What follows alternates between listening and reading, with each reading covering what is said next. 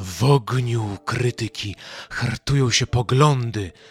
Takie powinno być motto całej serii dla każdego coś przykrego. Zreflektował się po przeszło 20 odcinkach Krzysztof, w której staram się wam podprogowo trochę, poruszając różne gorące tematy, przekazać, że krytyka, nawet najzłośliwsza, nawet najdotkliwsza, może być dobra, ponieważ zmusza do refleksji, do działania czasem.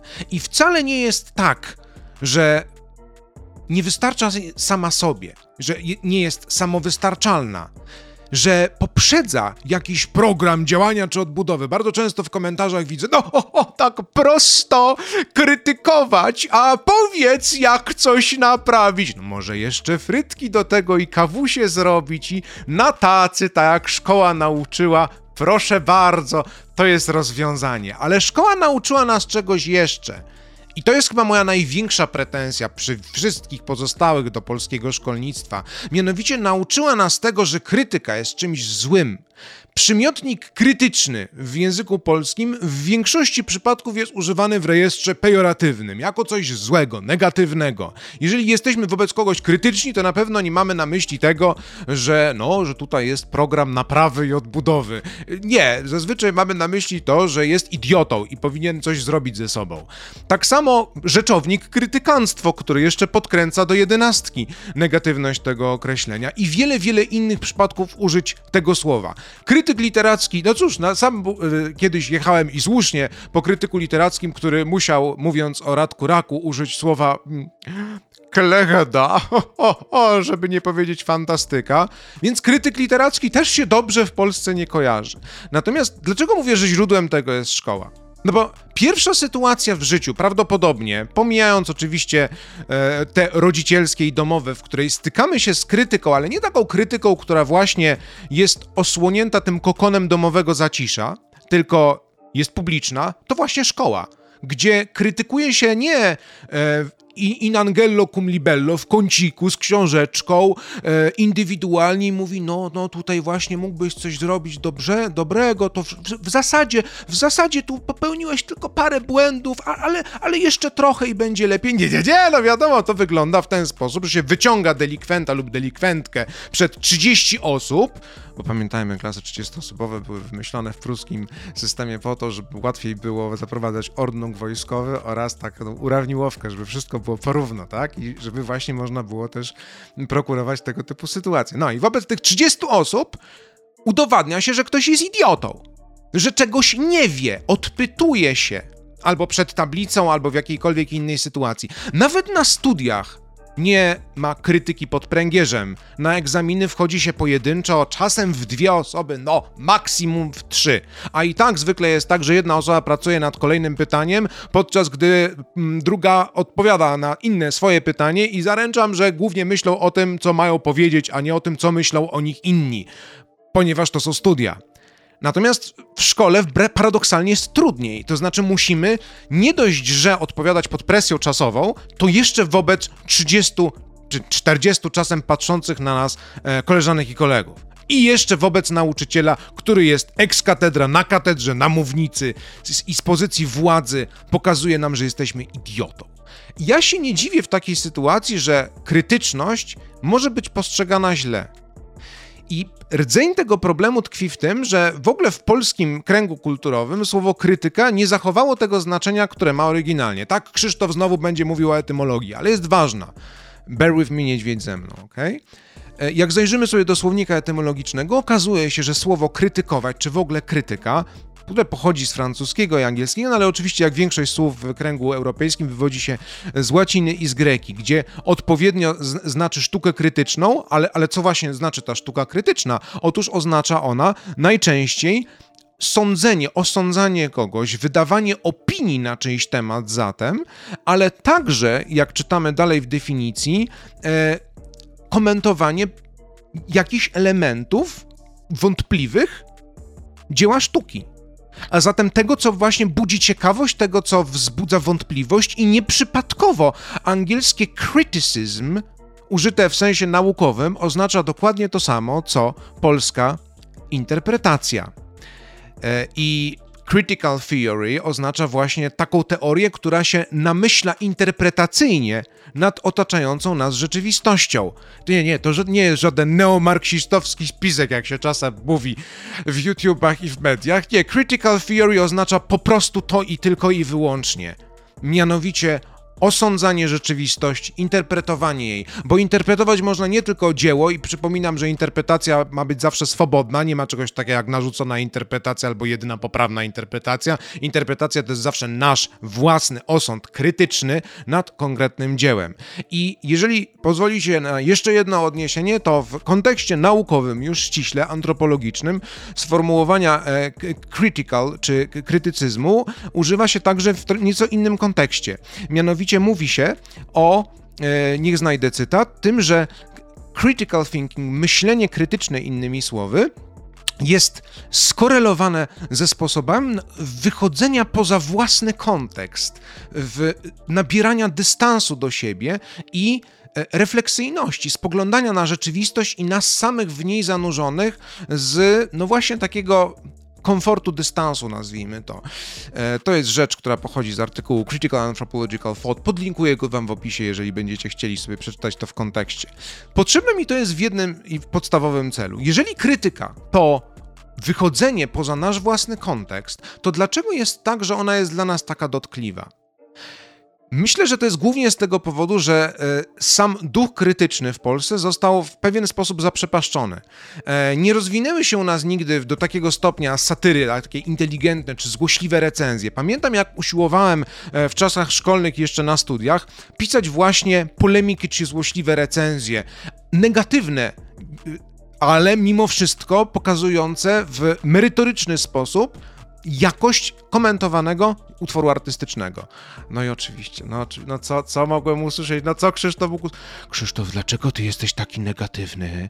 Krzysztof, a nie możesz napisać, co jest dobre w tym utworze, zamiast mówić, że jest złe? Krzysztof, ale dlaczego, ale po co tobie te złośliwości? Przecież to, to nie, nie, nie czuję się komfortowo, jak to czytam.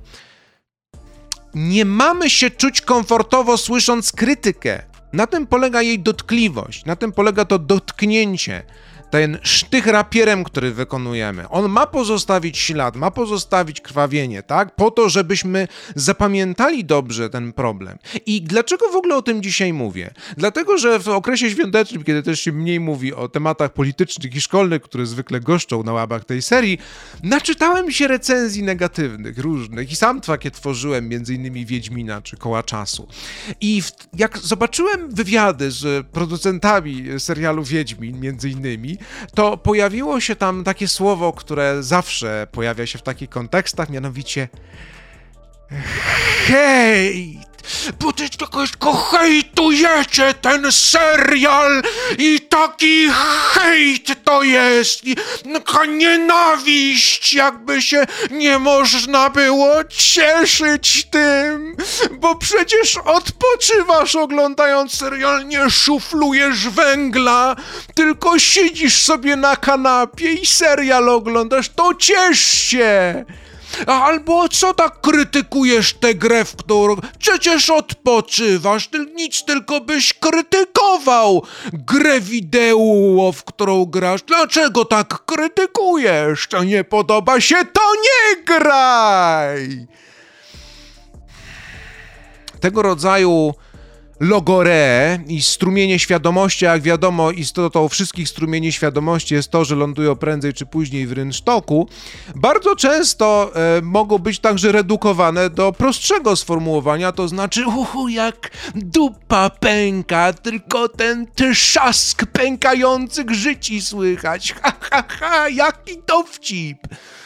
I w jednym i w drugim przypadku mamy do czynienia jednakże, więc niech nie zwiedzie nas forma, z dokładnie takim samym poziomem intelektualnym rozmówcy. A może nie, może właśnie nie z poziomem intelektualnym rozmówcy, tylko z nawykami, które wynosimy ze szkoły, które później sprawiają, że wychodzimy w rozmowach na buca. Bo tym nawykiem właśnie jest to, że jeżeli ktoś nas krytykuje, to nie robi tego dla naszego dobra.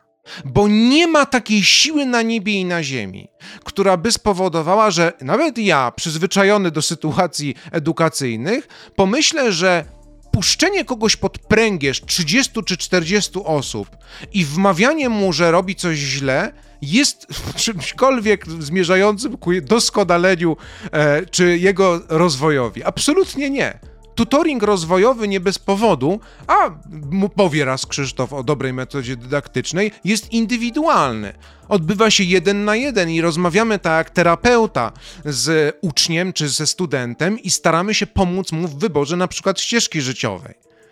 I jakby to się odbywało w obecności 30 osób, nikt w życiu by nie pozwolił sobie na jakąkolwiek szczerość. Wyobraźcie sobie, że terapia się odbywa. Tak, no 30 osób w sali audytoryjnej, tak? Kiedyś były audytoria operacyjne, to tak, wpuśćmy tam, tak, w szkodliwym szpitalu Lemoniego Snicketa, nawiasem mówiąc, polecam serię niefortunnych zdarzeń, wpuśćmy 30 osób do takiego audytorium, piękna aula, schodkowe e, rzędy i nie, niech patrzą na tę psychoterapię, zobaczymy, czy pacjent będzie szczery. No na pewno i to przecież oczywiście oczywiście służy jego rozwojowi i dla jego dobra to robimy. No nie, nie robimy tego dla dobra człowieka, ponieważ właśnie potem zostaje w nas, jeśli nie trauma, bo nie wszyscy kończą szkoły z traumami, nie oszukujmy się, to zostają w nas różne stereotypy i rezydua tego głupiego myślenia, które prowadzi do sytuacji, w której postrzegamy faktyczną krytykę służącą naszemu rozwojowi jako krzywdę, którą ktoś wyrządza temu, do czego jesteśmy przywiązani? Bo jeśli ktoś tworzy serial, tworzy grę wideo, albo w ogóle pracuje nad jakimś projektem kreatywnie,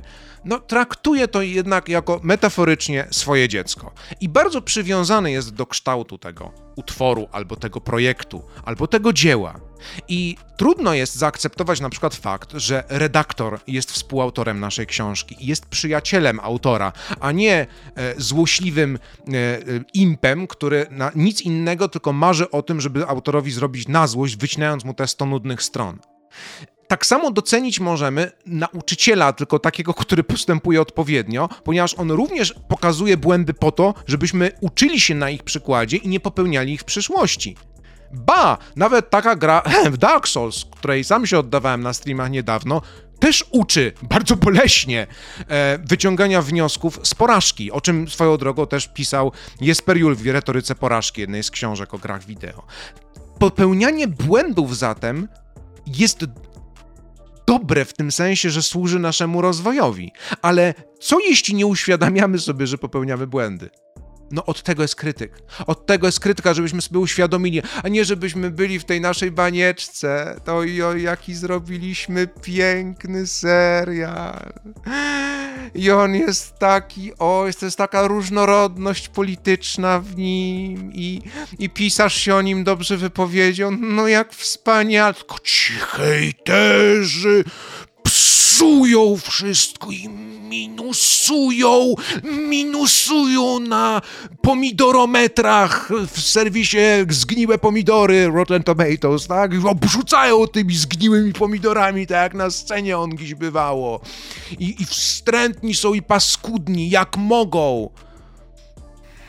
To właśnie ta sytuacja, którą się usiłuje portretować przed nami, że, że, że to jest jakiś dziki tłum rozjuszony, który obrzuca zgniłymi pomidorami i dźgawidłami tylko dla e, samego fanów wszczynania burdy. A tymczasem bardzo często jest tak, że ta krytyka jednak, nawet jeżeli jest wokalizowana nieumiejętnie przez niektórych, coś oznacza. Na przykład, że gdzieś popełniliśmy błąd. I zniknięcie łapki w dół na YouTubie no, oczywiście jest sposób na to, żeby ją przywrócić, ponieważ ona tak naprawdę nie zniknęła, tylko została zasłonięta, więc możecie pobrać sobie wtyczkę, która ją przywraca. Jest właśnie przejawem tej tendencji do osłaniania nas, immunizowania na krytykę. Tylko wiecie, na czym polega problem z systemami immunologicznymi, czyli odpornościowymi? Że musimy je zaatakować wirusem, żeby się nauczyły go rozpoznawać. Nie możemy się immunizować w ten sposób, że będziemy przez całe życie chodzić w kondomie to w tej sytuacji, w tych okolicznościach życiowych akurat nie działa.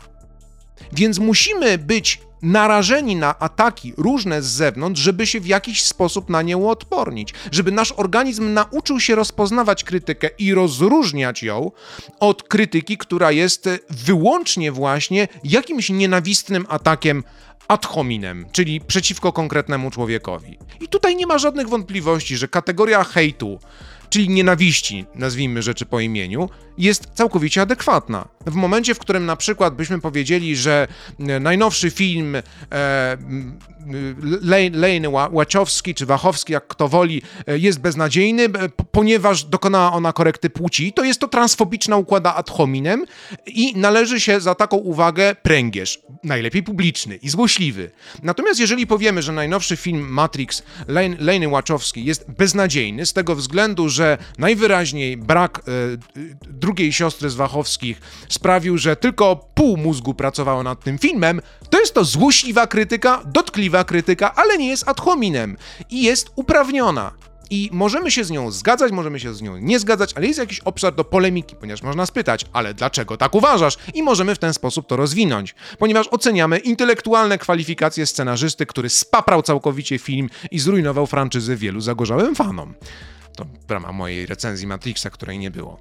A zatem krytyka musi być czymś, na co będziemy narażeni, bo inaczej nie nauczymy się rozpoznawać dobrej krytyki i odróżniać jej od krytyki złej, i zwłaszcza od jakiegokolwiek napastliwego ataku na nas samych. I boleję nad tym strasznie, ponieważ z obawy przed krytyką w formie pręgierza bardzo często jest tak, że studenci boją się powiedzieć cokolwiek, ponieważ, no właśnie, nie tylko prowadzący może ich skrytykować, ale również e, współstudenci, współstudiujący. Hmm? I tu jest się pojawia kłopot. Szkoła bowiem nas nauczyła tego, że możemy się spodziewać wyłącznie chłosty śmiechem w momencie, w którym popełnimy błąd. E, a tymczasem popełnianie błędów, jeszcze raz to powtórzę, bo jest to istotne, jest istotnym elementem, ważnym i kluczowym naszego rozwoju. Bez błędów nie byłoby żadnego odkrycia naukowego. Zawsze się trzeba pomylić, żeby, żeby e, przede wszystkim rozpoznać własne słabości i przezwyciężyć naturalny dla wszystkich, chociaż oczywiście proporcjonalnie narcyzm i przekonanie o własnej wielkości. I z mojej własnej, e, z mojej własnej autopsji, z moich własnych doświadczeń, jedna anegdota. Wiecie, jaka jest najbardziej przydatna rzecz, jaką kiedykolwiek w życiu usłyszałem? Nie, nie była to pozytywna recenzja, nie były to recenzje z wyróżnieniem moich tekstów, doktoratu i tak dalej. Nie, nie. By, mówiąc ironicznie, ja, ja, już wiem, że jestem wspaniały, więc po cholerę mi taka opinia z zewnątrz. Żart. Ale co było dla mnie dobre? Dostałem kiedyś dziewięciostronicowy elaborat na temat tego, jak bardzo kretyńsko zrozumiałem jakieś pojęcie. Pech chciał, że ten elaborat napisał recenzent mojego artykułu, który wymyślił rzeczone pojęcie, którego używałem. Nauczka dla mnie na całe życie doczytać teksty człowieka, który wymyślił rzeczone pojęcie. Spłoniłem się, e, spaliłem raka, a potem wróciłem do źródeł i douczyłem się i do dzisiaj te 9 stron recenzji, które ktoś poświęcił, nawiasem mówiąc, za darmo, ponieważ recenzenci artykułów naukowych nie dostają wynagrodzenia, jest dla mnie jedną z najcenniejszych rzeczy jakie, i lekcji, jakie kiedykolwiek otrzymałem od kogokolwiek. Nie żaden pręgierz w szkole, kiedy ktoś mi udowodnił, że się myliłem. Wiecznie się myliłem na matematyce, potem się okazało, że mam dyskalkulię i myliły mi się cyferki w jedną i w drugą stronę. Rozumiałem, na czym polega zadanie, wiedziałem, że wszystko powinno być ok, ale nie widziałem, gdzie popełniłem błąd. I słyszałem, o, tutaj zamienił ci się plusik z minusikiem. Tylko, że w moich tak zwanych czasach nie mówiło się o dyskalkulii, tylko nazywało się człowieka kretynem. I w niczym mi nie pomogło to. Nie, nie, nie, nauczyłem się niczego ponad to, że panicznie bałem się każdej lekcji, na której miałem odpowiadać z matematyki. To było tym bardziej uzasadnione, że akurat w gimnazjum uczyła mnie kompletna psychopatka. Serdeczne pozdrowienia, jeżeli kiedykolwiek to do niej dotrze. I problem polega na tym, że jedyne, z czym może to pozostawić kogoś, kto, nie wiem, ma e, słabszą psychikę, inne problemy życiowe. To jest dotkliwa trauma na całe życie. A w najgorszym, znaczy w najmniej, najmniej szkodliwym przypadku, nie w najgorszym, e, zostanie was właśnie takie przeświadczenie, że krytyka to jest coś złego, że będzie się nam to źle kojarzyć i przede wszystkim, że będziemy za każdym razem potrzebować jakiegoś usprawiedliwienia dla faktu, że byliśmy krytyczni. Częstokroć jak czytam komentarze, a czytam wszystkie pod odcinkami, to widzę e, właśnie przy próbach polemiki, które witam zawsze ochoczo, usprawiedliwienie, że e, no ja się wprawdzie zgadzam z tym, co mówisz, ale e, no tak, tak, oczywiście masz rację, ale przepraszam, że coś... Nie przepraszajcie! Polemika jest dobra. W ogniu krytyki hartują się poglądy. Świetnie! Ja się mylę wiele razy i będę się mylić. I dlatego zawsze wam mówię, że nie jestem wyrocznią. Zresztą.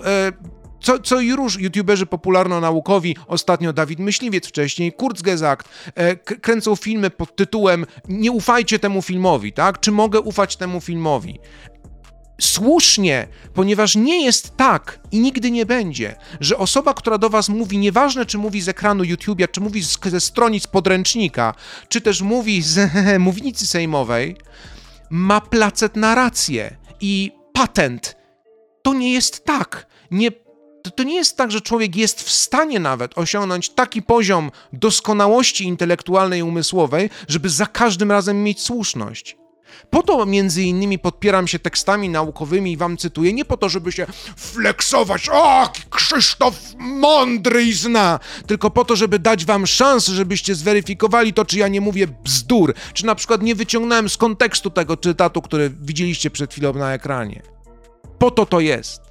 I dlatego, jak widzicie gdziekolwiek kogokolwiek cytującego, to powinno być źródło, właśnie po to, żebyśmy byli w stanie to zweryfikować i skrytykować. I jest bardzo złą rzeczą, że nie pojawiają się artykuły krytyczne w prasie naukowej, mówiące o tym, że ktoś jest debilem i że ta teoria jest do wycofania. Dlaczego? Dlatego, że miernikiem jakości naukowej tekstów są cytowania. No i zgadnijcie, e, kto może mieć dużo cytowań na przykład? No, na przykład autor książki, w której powiedziano sporo bzdur i wszyscy specjaliści z danej dyscypliny się zlecieli, żeby powiedzieć, e, e, ten człowiek powiedział mnóstwo bzdur. Tak było chociażby z, ha, nomen omen, modnymi bzdurami Alana Sokala, który jest matematykiem i na matematyce się zna, ale na socjologii nie. E, natomiast niestety stwierdził, że napisze taką książkę i ona została zjechana przez absolutnie wszystkich, bo Sokal parę razy oczywiście miał rację, wytykając błędy, ale wyciągnął wnioski, które były całkowicie nierelewantne i nieadekwatne do całego tematu sporu. Więc to, to że, że coś jest wiele razy zacytowane, nie, nic nie zmienia i brakuje właśnie zwłaszcza przy gorętszych tematach, bo tam socjologia i humanistyka, nie oszukujmy się, od tego nikt nie umrze. Ale już w artykułach, na które powołują się antyszczepionkowcy prawem cytatu i które mają tysiące cytowań, no tam troszeczkę brakuje takiego wielkiego czerwonego napisu pod tytułem Ten artykuł został obalony, zobacz gdzie. I tu jest wina środowiska naukowego i nauczycielskiego, że nie uczy tego rodzaju rzeczy. Ale z drugiej strony, my nie uczymy się właśnie w szkole takiej formy jak polemika, satyra, krytyczna recenzja. Nikt nas nie uczy formułować myśli w taki sposób, żeby właśnie nie obrazić drugiej osoby, ale żeby złośliwie, z mieszać z błotem nawet dzieło, ale bez tykania twórcy. Żeby pokazać równocześnie, jeżeli chcemy sobie wybrać mniej dotkliwą, mniej złośliwą formę, żeby pokazać mimo wszystko, gdzie ktoś się myli. I nigdy to nie będzie łatwe, bo nie jest łatwe nam przyznawać się do winy, ani nie jest tym bardziej łatwe przyznawać się, że popełniliśmy błąd. Ale wiecie, co w tym się właśnie przejawia największa mądrość? W powiedzeniu: Nie wiem, nie miałem racji nie zdawałem sobie z tego sprawy. Ja na przykład mogę powiedzieć, świeże moje doświadczenie, nie miałem racji krytykując serię Dark Souls. Nie miałem racji mówiąc, że w grach wideo liczy się tylko narracja i światotwórstwo. Są takie gry wideo, w których się liczy mechanika i gameplay, rozgrywka. I ta rozgrywka może być misterium śmierci. Może być czymś wzniosłym, katartycznym, oczyszczającym. Nie zdawałem sobie z tego sprawy, póki nie zagrałem e, w Dark Souls 3. Wcześniejsze oglądanie ludzi grających nic nie zmieniło w moim nastawieniu. I tak, nie miałem racji. I co z tego, że jestem groznawcą? Nie miałem racji, myliłem się w odniesieniu do jednej z najbardziej kultowych gier wideo. Czy to znaczy, że jestem głupi? W szkole taki byłby wniosek, prawda? I niestety bardzo często jest tak, że mamy takie opory i wahamy się przed przyznaniem się do błędu bo to może nas napiętnować. W oczach innych, którzy też odebrali taką edukację jak my, też są przyzwyczajeni do tego, że krytyka czyja, czegoś albo kogoś za każdym razem będzie się sprowadzać do tego, że robimy to niekonstruktywnie. Tymczasem krytyka nie zawsze musi coś budować. Czasem krytyka może coś zburzyć. E, I to do osoby skrytykowanej należy obowiązek tego, żeby to odbudować, nie do krytyka. To nie jest dobra riposta i nie stosujcie jej, jeśli się przejmujecie tymi moimi radami, oczywiście, że no jak tylko krytykować umie gry, to niech zrobi swoją. O, o tylko te seriale krytykuje, to tak łatwo, nie, zrób, zrób sam. No nie, niekoniecznie, właśnie niekoniecznie. To znaczy w momencie, w którym kupicie stół w Ikei i ten stół będzie się chybotać, tak? I macie, rozlewa, rozlewa się herbata, to, to yy, idziecie do Ikei i mówicie, panie albo pani, stół mi się chybocze, rozlewa mi się herbata. No, a co? Stolarstwo ukończone? Magisterium mam nadzieję, no, że zrób sam, zanim zaczniesz krytykować. Nie, krytykowanie też jest przywilejem osoby, która używa danej rzeczy, używa czyjegoś projektu, używa czyjejś aplikacji, używa czyjegoś serialu, używa czyjejś gry. I może dla jej własnych indywidualnych potrzeb nie jest ten obiekt, przedmiot, projekt, medium dostosowane optymalnie. I może ta krytyka przyda się komuś, który jest like-minded, jak mawiają anglosasi, myśli podobnie i ta krytyka się mu przyda. Może jest co trzy takie osoby na świecie, a może 300, a może 3000. Ale nie oznacza to, że ta krytyka będzie nieuprawniona. Sztuką więc jest rozpoznawać to, kiedy krytyka jest nieuprawniona, i moja sugestia jest taka, żebyście zawsze byli podejrzliwi wobec wszystkich krytyków, którzy wybierają najłatwiejszy, najbardziej prymitywny sposób e, zarabiania na czyimś e, wizerunku, na przykład osoby, która jest e, od nich e, sławniejsza albo bardziej znamienita i wezmą sobie ją na warsztat i zaczną jechać personalnie. Po dealach reklamowych, które ubija, po orientacji seksualnej, po narodowości, po kolorze skóry, po sytuacji domowej, albo na przykład po wypominaniu różnych traum. Hmm? To jest najłatwiejsze. I taka krytyka jest nieuprawniona, bo nie jest krytyką. To nie jest interpretacja. To nie jest sytuacja, w której zdobywamy się na dystans wobec siebie samego i świata, tak w tym artykule antropologicznym było to opisane. To jest sytuacja, w której wyciągamy widły i dźgamy na oślep. I co więcej, dźgamy tam, gdzie zaboli najbardziej. Bo zdajemy sobie sprawę z tego, że ktoś, kto jest znany z jakichkolwiek tego rodzaju działań, które są pozamerytoryczne i nie dotyczą jego twórczości, zapewne nie może się z różnych względów powstrzymać przed ich eksponowaniem. Może to są względy finansowe, może są to względy rodzinne, może to są względy zdrowotne. Nie wiemy tego. I po co ryzykować straumatyzowaniem drugiego człowieka dla celów właśnie takiego prostackiego argumentu ad hominem? Lepiej zdecydowanie wziąć na warsztat to, czym on się zajmuje i skrytykować. I pokazać, że tu są błędy. Wytykanie hipokryzji, że o, z jednej strony postępujesz tak, a z drugiej strony robisz co innego, czasem ma sens. Na przykład w przypadku e, Jeana Jacques'a Rousseau, który napisał traktat o wychowaniu, a równocześnie dzieci oddał do przytułka. No to Jacques Derrida się po nim przejechał i powiedział, no panie, no ogarnij się, tak? No, z czym do ludzi? W takich sytuacjach, owszem, jest to uzasadnione, ale wciąż radzę, by uważać i stąpać ostrożnie. E, jest taka piękna scena w Equilibrium Kurta Wimera. I've spread my dreams before you. Tread carefully, you treat on my dreams. E, stąpaj ostrożnie, stąpaj po moich snach, tak moglibyśmy to sparafrazować. I e, stąpajmy ostrożnie, jak krytykujemy. Nie bez powodu, za każdym razem, kiedy zdarzało mi się w cyklu dla każdego coś przykrego, krytykować konkretną postać to za każdym razem robiłem to na podstawie jakiegoś tekstu, który popełniła. Nie śmiałem się z wyglądu narodowości, e, chyba że ta osoba śmiała się z wyglądu i narodowości innych. Dlaczego? Po to, żeby pokazać dotkliwość tego rodzaju problemu i po to, żeby posmakowała taka istota e, własnego lekarstwa, które zapodaje w formie trucizny. Więc są uzasadnione przypadki, w których możemy się pokusić o tego rodzaju argument, ale tylko z towarzyszeniem setki innych argumentów merytorycznych dotyczących twórczości danego człowieka.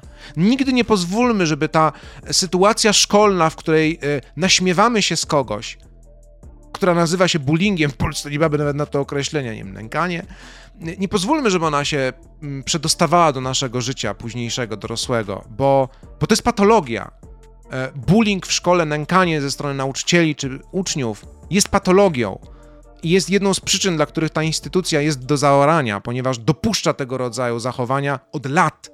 i przyzwala na nie i stwarza, e, no, podobne do penitencjarnych warunki, w której trzeba się bratać z tym najsilniejszym, żeby mieć spokój, albo w którym trzeba przekupywać strażnika więziennego, przepraszam, nauczyciela, żeby mieć spokój i trzeba się przymilać. To jest sytuacja patologiczna i nie pozwólmy, żeby ona infekowała nasz dyskurs, zwłaszcza w czasach, w których mamy internet. Cieszymy się osłoną anonimowości bardzo często. I to jest sytuacja, w której naprawdę trzeba stąpać ostrożnie po czyichś snach.